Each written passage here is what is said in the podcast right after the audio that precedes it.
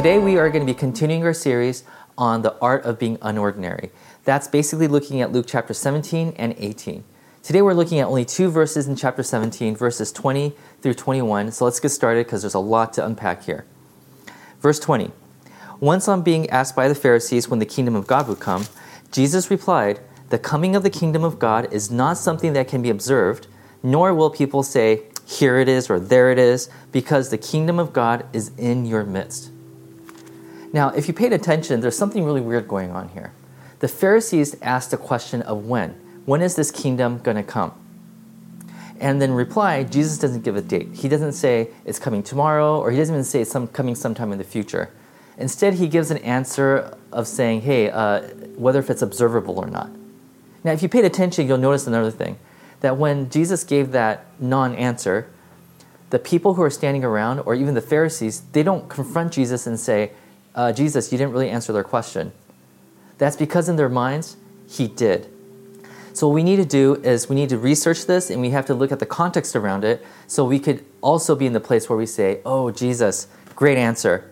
So, first, let's address this thing called the kingdom come. What does he mean by when is the kingdom going to come? So, in order to understand that, we have to understand what they understood back then, which is this timeline. Now, in this timeline, this is the beginning of history according to the Jewish Bible, and this is present time to where this story actually takes place. To us, that's about 2,000 years ago on the other side of the globe. They believed that in the very beginning of the story, that there was some corruption, some kind of sin entered the world that made the world that they know it today as not ideal, way less than ideal. So they believe that sometime in the future, and they don't know when that is, is that this time, this era is going to end, and then a new time is going to start where everything's going to be okay, everything's going to be hunky dory. Now, that next era is often called the kingdom. So, the question that these people are asking Jesus is when is that going to start? Now, they also believed that the way that this new era is going to start, according to their prophecies, is that this character, this mysterious character called the Messiah, is going to show up. And when he shows up, that is when this new era is going to start. Now, you and I know that through studying through the book of Luke that Jesus is that Messiah. And he didn't end up showing up at the very end of this era. Instead, he showed up somewhere in the middle of history. And so now there's this overlap that the kingdom God started here in the midst of this old era. You see, but these Pharisees, these Jewish religious people, they don't know that Jesus is the Messiah. They refuse to believe that. And so they're still asking the question as if the Messiah hasn't showed up yet. So they're asking questions like, what do we have to do for that kingdom to show up? These people are desperate for the new era to come, for this kingdom to come. And so they're like, how can we speed up this process? We're sick and tired of living in the midst of this brokenness. We are slaves to these, these Romans. We are persecuted by these people. You know, we don't want to live like this anymore. So what can we do to make sure that God speeds up the process? So when these people are asking the question, when is the kingdom going to show up? When is the kingdom going to come? What they're really asking underneath it, which Jesus is answering, what they're really asking is what do we have to do in order for that kingdom to show up sooner than later? Now, in those days, there were certain groups of people who believed that they knew exactly what needed to happen in order for that Messiah to show up. The first group of people, we already met them, are called the Pharisees. They believed that if more people would follow the righteous laws of the Old Testament, if they followed all the rules that God has given them, then the Messiah would show up. This is why, when you read the New Testament, you see them walking around telling people, ah, you're a sinner, you need to change the way you're living. How come you're not observing the law that you're supposed to? Why are you working on the Sabbath? And also, this is why when you read about Pharisees, you see them outcasting people who have certain ailments, because in those days, having an ailment implied that you broke a rule somewhere and this was God's judgment. So they're like, well, if we want the Messiah to come soon, then we got to make sure those guys are away from us. So if you've been wondering this whole time why these Pharisees are such bullies, I mean, they had the right intent. I mean, they sound like bullies, but what they were trying to do was they were trying to make sure that the Holy Club was growing in Israel and that the people who couldn't follow these rules were pushed out so that the Messiah would come sooner so that the new era could start. Now, the second group is called zealots.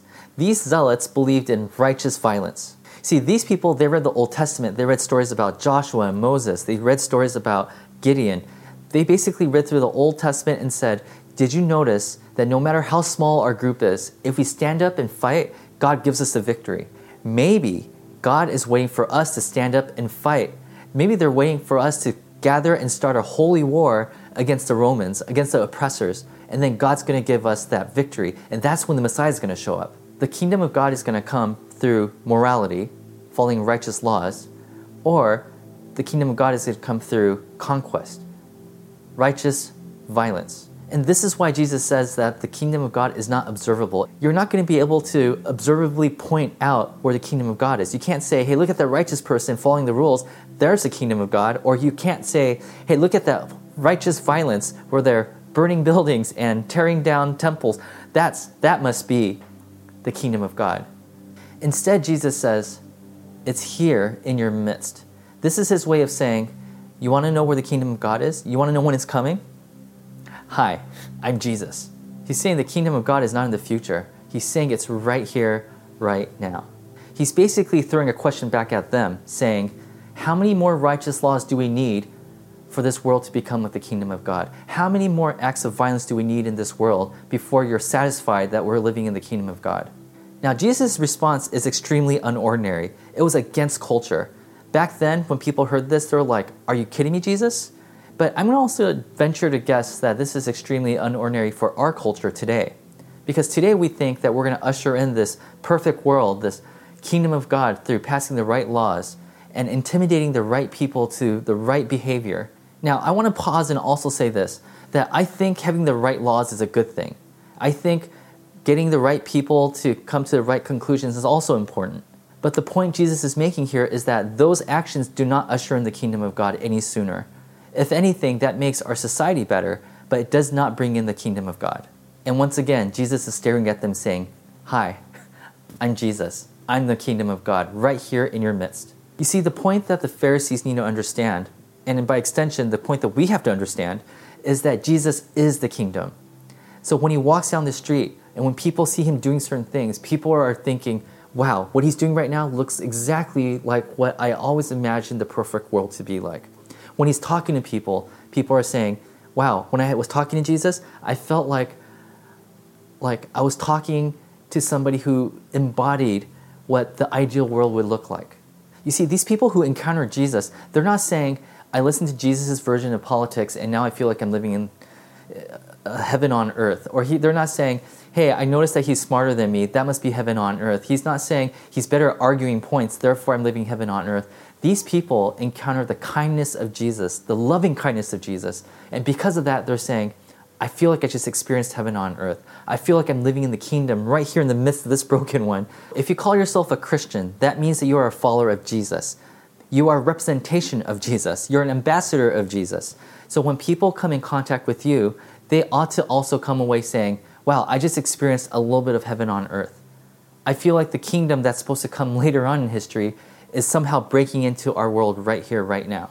Now, if, if you're called to go and pass the right laws so that our society is better, you need to go do that. And if you feel a, a urge in your heart that was placed by God to go protest, then you got to do that too. But what he's saying in this verse is that above those things, the most important thing is to be Jesus to the people who are in front of you. So here are a few examples. First, civil unions. Now, I know that when it comes to the topic of LGBTQIA, uh, I'm sure that your stance on this is well researched and it'll probably make society a lot better. But the question here is would that usher in the kingdom of God? And the answer that Jesus gives us here is no. You see, I think the question that Jesus wants us to wrestle with and ask each other is are you being Jesus to them? Are you loving them in the same way that he did? Are you befriending the, the LGBTQIA community? Are you sacrificing for them? Are you befriending them? Are you calling them one of your own? because Jesus did. Or let's talk about another topic abortion. Now, I'm sure that the stance you take on this is fine, that it's going to make our society better. And, and you need to vote that way. But the question that Jesus wants us to ask each other is Are we loving on the people, on the women who are forced to be in the situation where they have to give up their babies? Are we serving them? Are we sacrificing for them? Are we befriending them? Now, I know you have an opinion on this topic, and I know that you have a voice that you could raise so that people could hear about your opinion, but until we are Jesus to these people, there is no kingdom here. Now, let's talk about racism. Now, I know that your stance on this and what we need to do about it is well researched, and I know that it's probably the best way to make this society better. But according to Jesus, those things are not going to usher in the kingdom of God. Yes, we could pass laws that, that regulate racism in our society, but regulation does not mean that we're converting racist people into people who are not racist. It just means that these people are learning to go into hiding. Or we could go out there and do something that might be semi violent so that, so that people will hear our voices louder. But according to Jesus, even that is not going to usher in the kingdom of God. You see, once again, I think Jesus is asking the question are you being Jesus to your black neighbor? Or even harder than that, in some cases, is are you being Jesus to the people who are opposed to the stance you're taking right now? Are you loving them? Are you sacrificing for them? Are you serving them? Are you befriending them? You see, that is how we usher in the kingdom of God. You see, I think one of the big problems right now is that we're so busy trying to prove to other people that we're right and that they're wrong. And that's not going to usher in the kingdom of God. It just creates more division. 2,000 years ago, I'm sure that the opinions that these Jews had about Caesar, the wars that they were fighting, the protests that they were engaged in, I'm sure all those things are making some tangible changes in their laws and in their lifestyles. But Jesus was asked this question and he gave them a straight answer, which is yes, these things might improve the nation of Israel, but the kingdom of God is not going to show up through those things. If you want to know how the kingdom of God is going to show up, look no further. Hi, I'm Jesus. Now, you see, so once you're able to take that one big chunk of teaching and make it central to your understanding of Christianity, then the other teachings of Jesus makes complete sense. When Jesus says things like love your enemies, he knows that by loving our enemies rather than trying to destroy them, that we are actually ushering in the kingdom of God. When Jesus says, when somebody takes away your coat, give him your shirt also, that's not his way of saying, go ahead and be passive about things. That's his way of saying, instead of giving back revenge, give them love, befriend them, sacrifice for them, pray for them. So, what does that look like for us? Maybe that means being Jesus to the person who's been spreading bad rumors, nasty rumors about you at work, and letting them know that you're going to sacrifice and pray for them and you're going to befriend them. Or maybe it means that at the grocery store, when you're in line to, eh, eh, to pay your groceries, but so you could get out as fast as possible, somebody cuts in front of you. And when that person gets to the register and, and doesn't have enough money to pay off for their groceries, maybe that means that you're going to help pay for that person's groceries. Or maybe this means that the bully that's been pestering you this whole time, that when you start to realize that there's something broken in that person's life and they just need somebody to listen to their story, that you offer to listen to them. And that requires a lot of forgiveness on our part. But that's why Jesus has been teaching us that we need to learn to forgive. And I'm sure you could think of a million other examples how you could be Jesus to your family, to your kids, to your parents, to your Muslim neighbors. How do you become Jesus to the poor, the conspiracy theorists, the people who are mentally ill? Or, or help carry groceries for the person who needs help carrying groceries. Whatever it is, whoever it is, Jesus says the way we're going to usher in the kingdom is by being Jesus to the person who's in front of you. Now, I just want to make this clear. I hope we all go out and vote for the right policies and make our voices heard through the right channels. But when it comes to ushering the kingdom of God, our only hope is Jesus. And by extension of Jesus, the church, we are the hope of the world. We are the salt of the earth. So, in closing, let's take a look at that verse again, and hopefully it'll make more sense this time. He says, Once again, on being asked by the Pharisee when the kingdom of God would come, Jesus replied, The coming of the kingdom of God is not something that can be observed, nor people will say, Here it is or there it is, because the kingdom of God is in your midst. He's saying, if you want to usher in the kingdom of God, what you need to do is become Christ like. And the only way you can be Christ like is by having an intimate relationship with Jesus. The more we are Christ to the people around us, the more of the kingdom of God happens the more heaven comes to this earth. So, brothers and sisters, may you experience the future kingdom right here, right now, because you have a relationship with Jesus. And by surrendering to Him, may we all be the conduits of spreading that kingdom to the neighbors around us. And through all those things, may we all experience heaven together. God bless.